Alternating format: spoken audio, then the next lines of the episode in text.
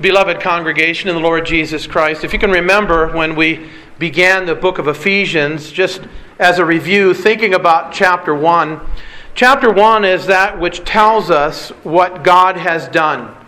It tells us some aspect of who God is, but what God has done for his people. And it gives us then our identity in the Lord Jesus Christ. This is important. Your identity is not what you think it is your identity is what God declares it to be. We are who God says we are, no more and no less. And so it's important then, in reading uh, the books of the Bible, that we listen, we pay attention to what God says to us in His Word. If you look at uh, verse uh, 1 of Ephesians 1, Paul, an apostle of Jesus Christ by the will of God, to the saints who are in Ephesus and faithful in Christ Jesus. There you go, right there is the identity that we are given. We are saints in Christ Jesus. We are no longer totally depraved, dead in our trespasses, sinners. We have been made alive and have been brought into newness of life in Jesus Christ, and therefore we are called saints in Him. We are at the same time justified and sinful. But nevertheless, we're no longer totally depraved. Our will has been liberated in the Lord Jesus Christ, and we are called the holy ones. We are those in Christ Jesus, united to Him. He in us, and we in Him. This is the identity. He is the vine. We are true branches united to Him. The demonstration that we are true branches is the fruit that emanates from our life, it flows from our life. If you are in Jesus Christ spiritually, united to Him, you will bear fruit. Obedience to the commandments of God. Love, joy, peace, patience, kindness, gentleness, long suffering, self control, faithfulness. That ought to be more and more increasing in the believer's life because this is the work of the Spirit, producing fruit in and through us as we are those exercising the means of God's grace. And so there we have, uh, we have been redeemed by the blood of the Lamb. We have redemption through his blood, verse 7. How are we redeemed? By the blood of Jesus Christ, by his perfect righteousness fulfilling all the demands of the law, but by him also going to the cross and covering our sins with his precious blood. So uh, we need to understand then what God has done for us in Jesus Christ. He says, In him you trusted after you heard the word of truth. So our trust and our believing, that's verse 13, is that which corresponds with the truth of God's word. As I said in Romans chapter 10, faith comes by hearing, hearing by the word of God.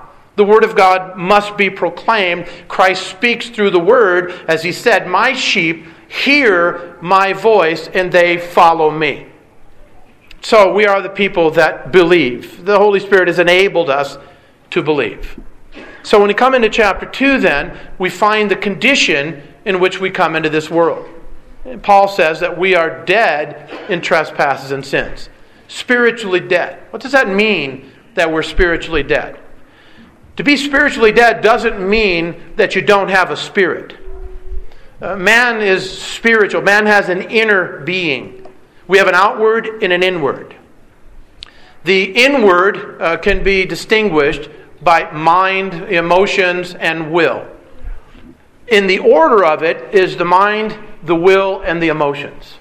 So as we think, that's an aspect. I don't know, you know, within the soul, it's just making distinctions. There's an aspect of the thinking, the knowledge. As a man thinks in his heart, so is he. I had an opportunity to talk to my doctor this past week, and I, would asked him that question know, I, I knew the answer, and he's Roman Catholic, so I knew he didn't know. And so, but I posed it to him. And I wanted to know. I said, What is your understanding about the interaction between the soul and the brain? And he kind of pushed his chair back and he said, Well, that's above my pay grade. You know, he's an intelligent man. So, but I asked him, I said, Well, with all your medical, you see, you can't see the soul, can you? The, the soul is is that which is invisible, as it were. It doesn't have extension in space. It's the inward part of man.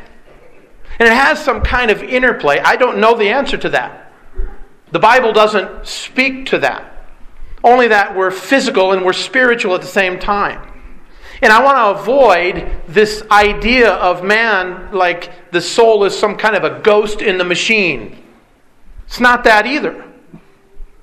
God breathed into man he became a living soul, nephesh.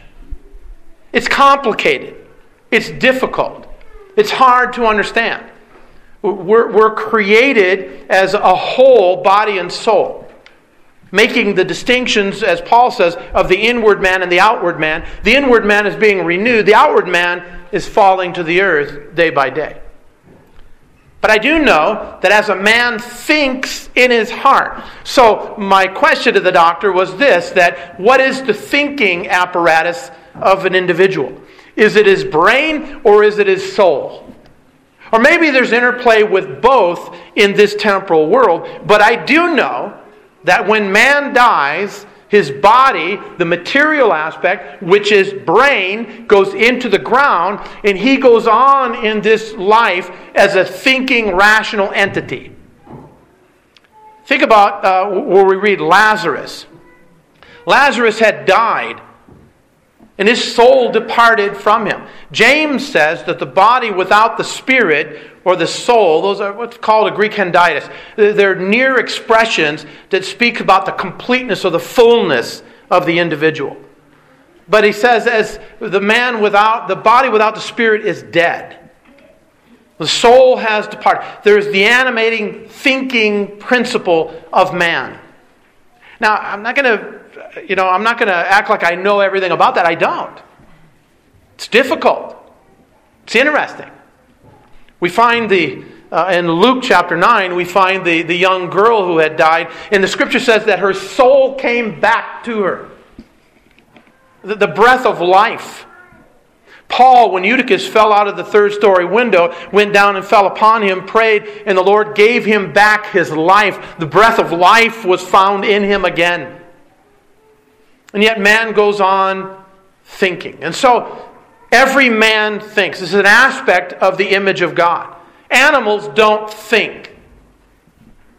Now, I know some of you think that your animals think, but they don't. They don't rationalize, they don't reason. They have no ability to reason. They're conscious, but they're, not, they're not self conscious. They're not self reflective. They live by instincts. That's why there's recognition. Your pets recognize things, recognize tones, recognize people, recognize strangers or not, things of that nature. Those are instinctive. They don't rationalize and reason. That's the image of God. That is man. And the image of God is not part of man. We're talking this morning about does Christ reflect the glory of God or is Christ the glory of God? And as I told you, Christ is the glory of God. And even so, man, um, he is not one that has an aspect of the image of God. He is the image of God. He couldn't be anything other than what he is as the image of God. He has a conscience, he has a will, he has a mind. And it doesn't matter what may happen to the individual, he still has a mind, he still has a will, he still has emotions. He has the ability to reason, to rationalize. Think about this one. Nebuchadnezzar was a man who looked at his kingdom and said, Look at what I have built with my own hands, my own ingenuity. And at the very moment, his reason was taken from him. When his reason, his rationality was taken from him, what happened to him? Well, he was found out in the field living like a beast. His nails grew like eagle's claws. He had hair like lion's mane. He looked like a wild man out there, a beast. He was, for all intents and purposes, his reason was taken from him, and he was made to be like a beast. And then it says, when his reason returned to him, he began thinking. He said, Daniel, Daniel's God? He's God. The one that can take your reason and make you just like an animal. That one rules and that one reigns. But to be spiritually dead doesn't mean you don't have a spirit. You have a spirit. But that spirit is bent on wickedness. It hates God, is it at war with God, is it at enmity with God. That's what the spirit of the unregenerate man is. He hates God and doesn't want him in any of his thinking. He still thinks, but he thinks contrary to the glory of God, the majesty of God, the will of God, the word of God. He doesn't want the Word of God. He doesn't want the law of God. He doesn't want anything to do with God. But when the Holy Spirit works in the heart of an individual and kindles an upright faith in the heart, you know it because there's love for God. Romans 5, the love of God has been shed abroad in the heart. Let me ask you this. It's just a simple question. I'm not going to be like Biden and say, uh, I only have two words for you made in America. I immediately said, that's three words. I'm going to ask you this Do you love God? Do you love Christ? Do you love the Word of God? Do you love the church? Do you love holiness? I recognize this is not, uh, the fullness is not there. I didn't ask that, did I? I ask if there's any love for these things in your soul.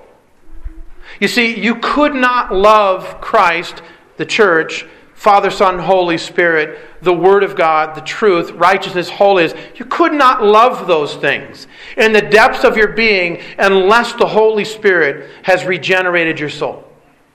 When the Holy Spirit regenerates, He necessarily creates love in your heart for God, a love that was not there. The natural man does not understand the things of the Spirit of God. They are foolishness to him. The Word of God is foolishness to the unbeliever, but to the believer, it's the zenith of wisdom.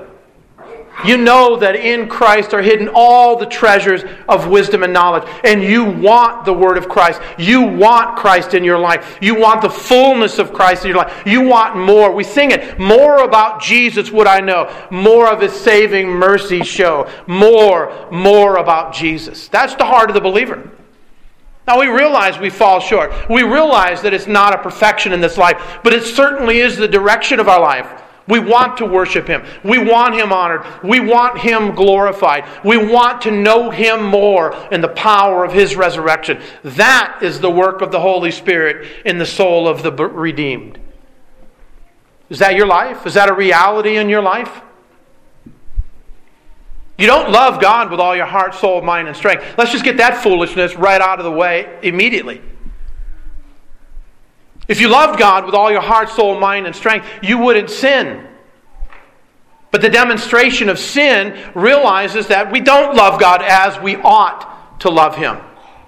The only reason we're not cast out, Christ was cast out in our place. For all our, our sins, uh, for original and actual sins. That which is imputed and that which we actually commit. But notice, there is a love there. Peter denied Christ three times. And yet he says, Lord, you know all things. You know that I love you. Peter was sincere, he was genuine.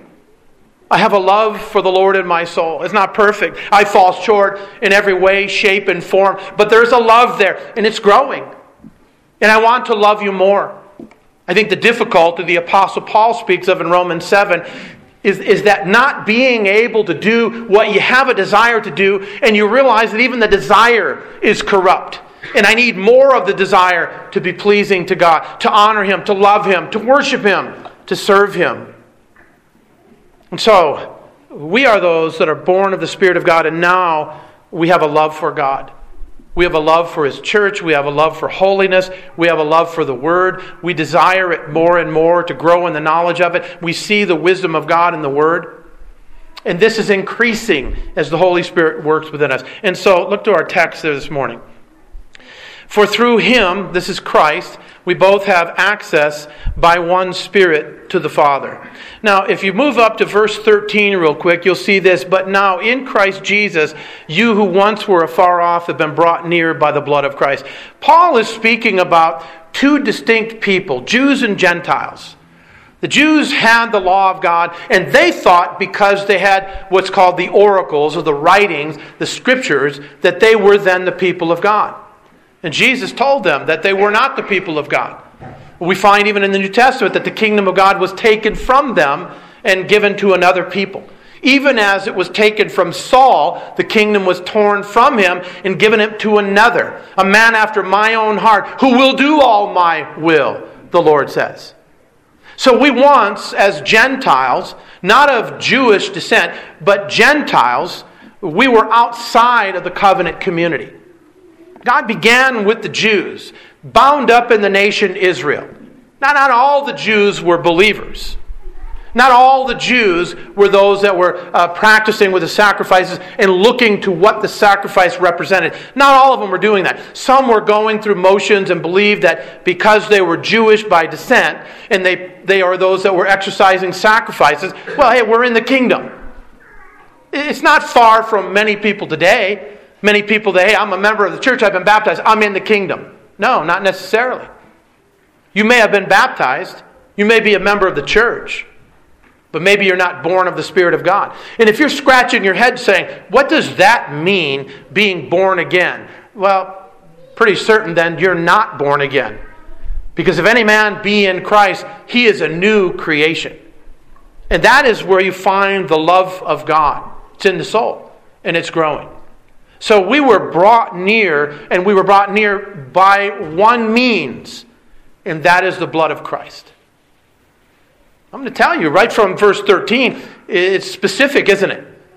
It eliminates everything else. You are not coming near to the Father except through the blood of Christ. When Jesus said, I am the way, the truth, and the life, and no man comes to the Father but by me, it's by his atonement. It's by His fulfilling all righteousness. You cannot come to the Father except you be covered and clothed in Christ. And how does that happen? By faith in Him, believing on Him, trusting in Him, not in yourself. Nothing in my hands I bring, simply to the cross I cling. Naked come to thee for dress. Foul I to the fountain fly. Wash me, Savior or I die. I must be washed in the blood of the Lamb, Jesus Christ. Beloved, if you are not trusting in Christ alone and in His perfect work, His fulfilling the demands of the law, and His going to the cross to lay down His life to cover your sins by atonement, by taking upon Himself the wrath of God in your place, if you're not trusting in that alone, you're not in the kingdom. You're not saved. You're outside of the kingdom of Jesus Christ. The Holy Spirit does not kindle an upright faith in the heart so that we might trust in something other than Jesus. The Holy Spirit, through the Word, gives us the illumination of the mind to teach us it's Christ. If I don't have Him, I perish. If salvation depends upon my performance, you know what? I'll go commit suicide.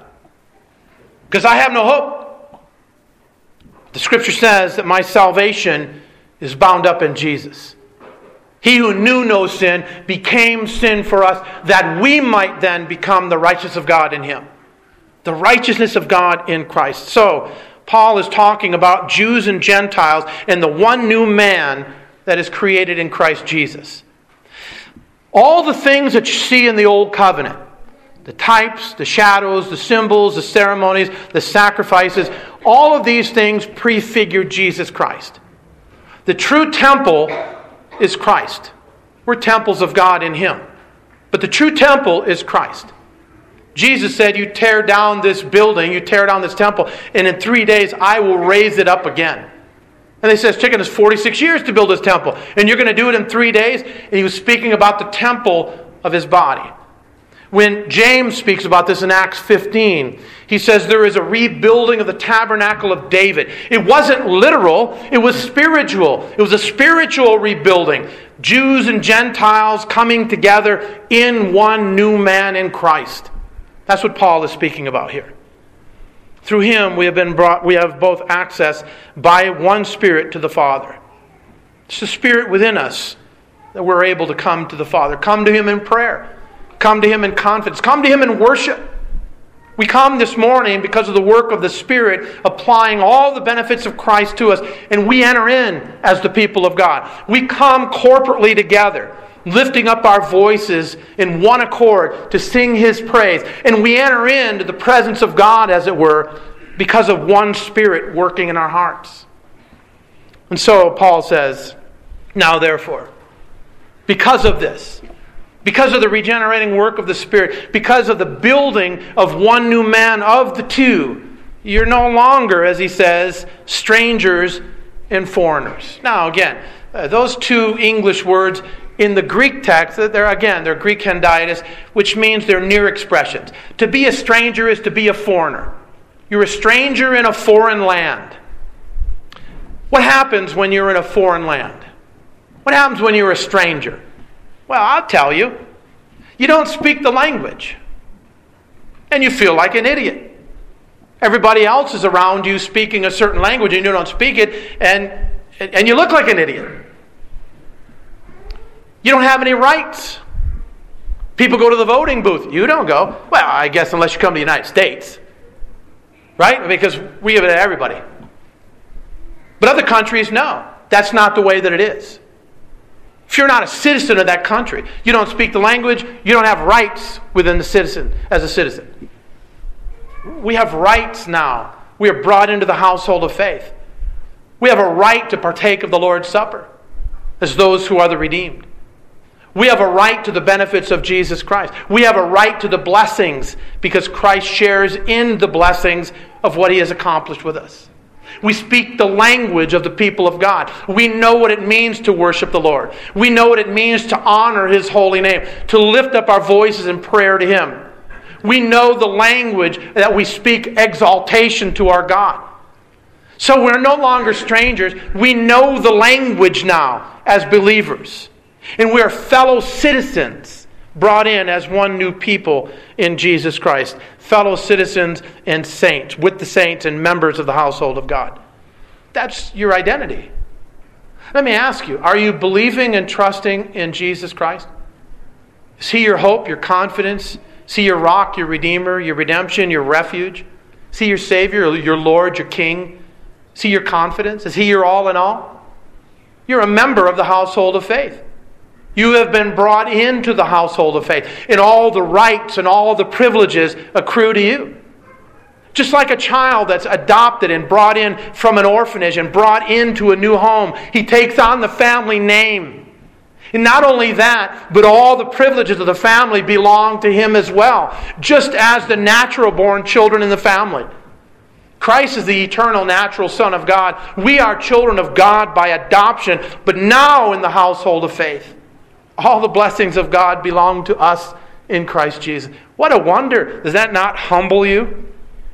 We are saints in Christ Jesus. We are fellow heirs with the saints. We're members of the household of God. How do you live your life now? How do you live as a member of the household of faith? You know, a child in an orphanage lives a certain lifestyle. But then when he's brought into the home, there's given a new set of rules, isn't there? Not so that he can become a member of the household, but because he is a member in the household. That's the gospel commands that are given in Scripture.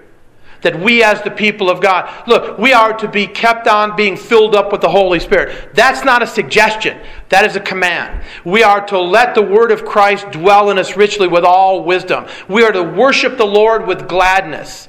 We are to encourage one another. We are to build one another up. We are to edify one another. We are to be a people of prayer. Those are not suggestions, those are commands for the people of God. Those who are of the household of faith. God calls us to these things, to live our lives in obedience to His commandments for His glory as those who are the redeemed. Not to be saved, but because we are the saved. And so we're household of faith, and we're built upon this, the foundation of the apostles and prophets. That means the teaching. They laid the foundation with the ministry of the word. The, the, the prophets of the Old Covenant uh, were called that of the extraordinary ministry. Signs, wonders, miracles, even the apostles did that. But we find that all over in the Old Covenant. We live in the day of the ordinary, not the extraordinary, the ordinary. The word sacraments, pastor, teacher. The Old Covenant signs, visions. Uh, we find miracles. We find uh, word of revelation we're given, word of knowledge. We find these things that we don't have now with the completion of the canon of God's Word. But it's built upon them. So that means built upon the teaching of both the Old and the New Covenant. So are we standing on the foundation of God's Word? Are we those that are constantly uh, causing ourselves to be subject to the Word of God? Uh, this is what we find in Acts chapter 2. The apostles' doctrine. They continued steadfastly in the apostles' doctrine, which was built upon the doctrine of the prophets of the Old Covenant. And then, as the apostle Paul says here, who is the chief cornerstone? Christ.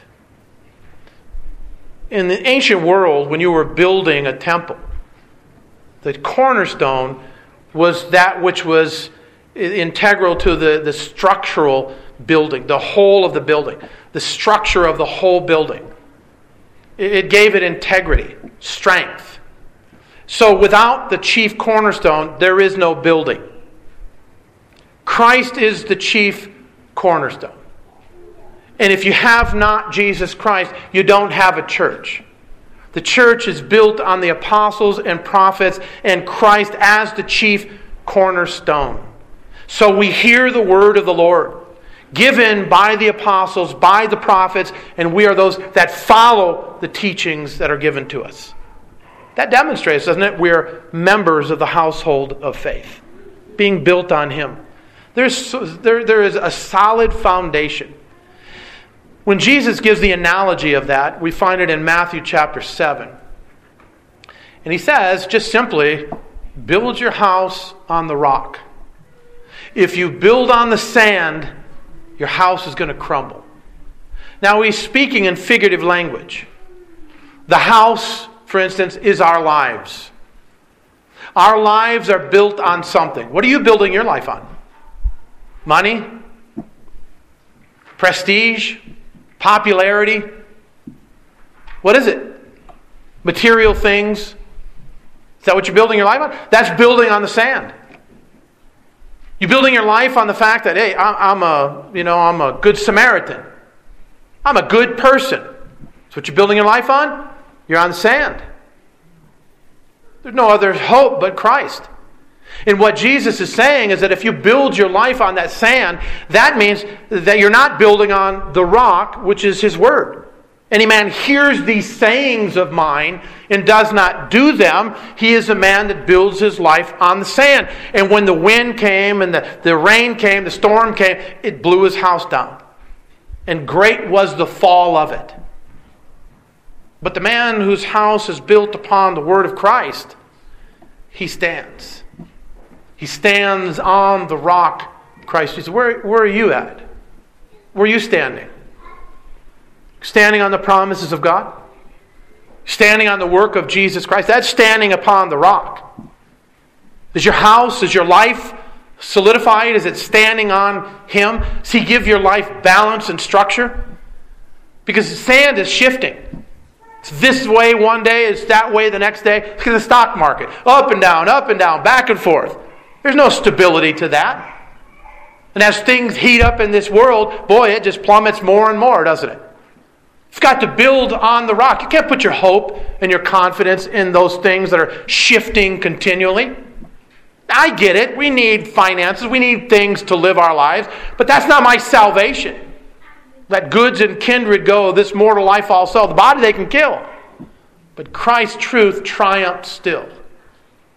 So, build your life on Him because, beloved, when the storms come, and they're coming, they're coming for each one of us.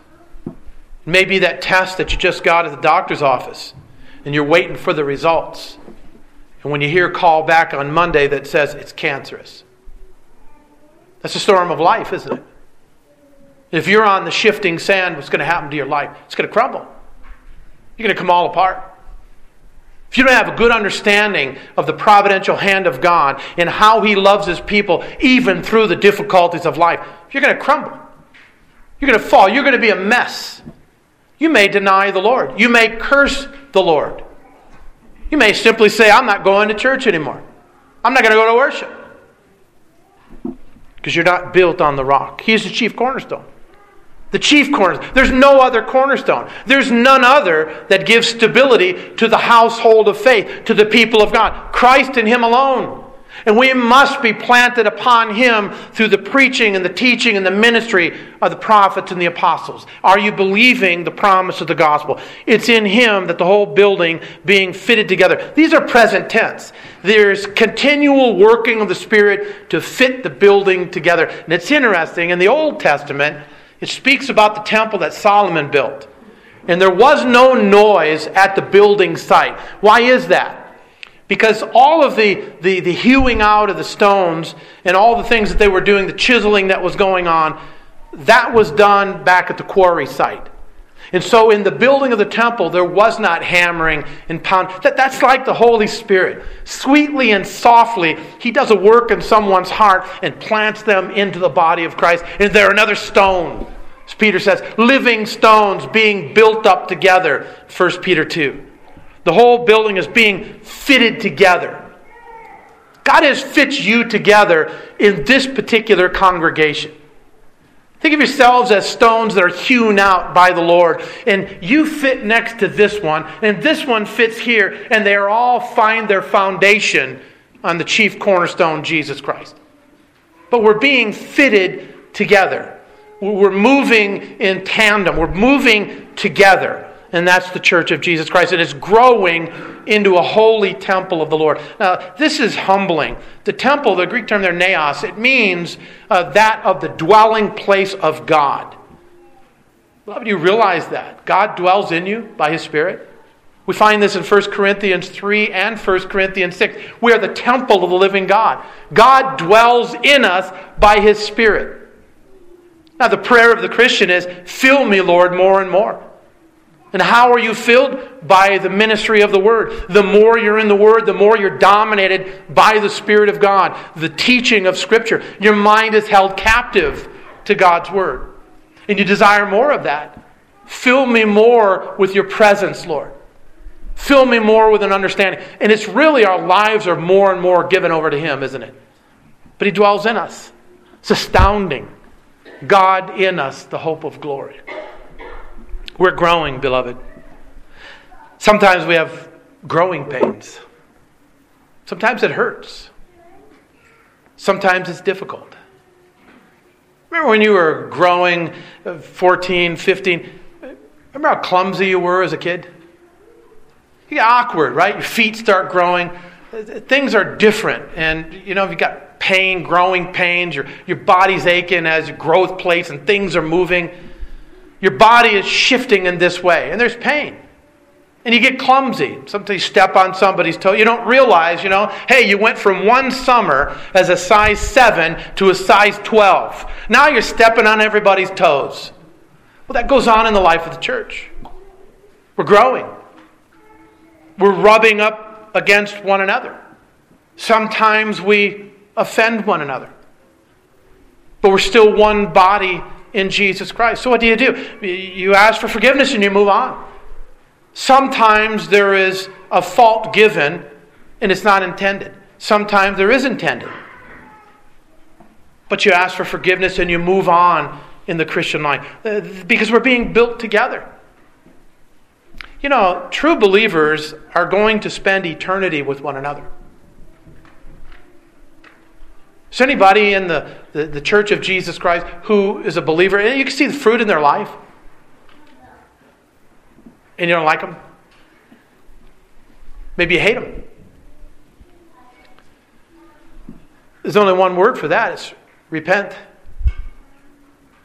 You turn from that. You ask the Lord to forgive you. Remove the hatred and animosity and confess it for what it is.